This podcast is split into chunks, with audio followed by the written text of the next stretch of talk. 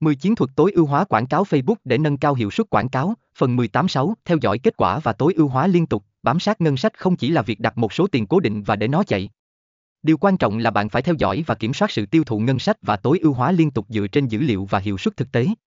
Chiến thuật này đòi hỏi sự tỉnh táo và quản lý tài chính thông minh.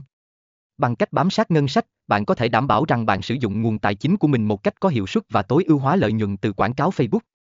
11. Chiến thuật chính, kết hợp quảng cáo Facebook với chiến dịch khác khi bạn muốn nâng cao hiệu suất quảng cáo trên Facebook, việc kết hợp chiến dịch quảng cáo Facebook với các chiến dịch khác trong chiến lược tiếp thị của bạn có thể mang lại nhiều lợi ích.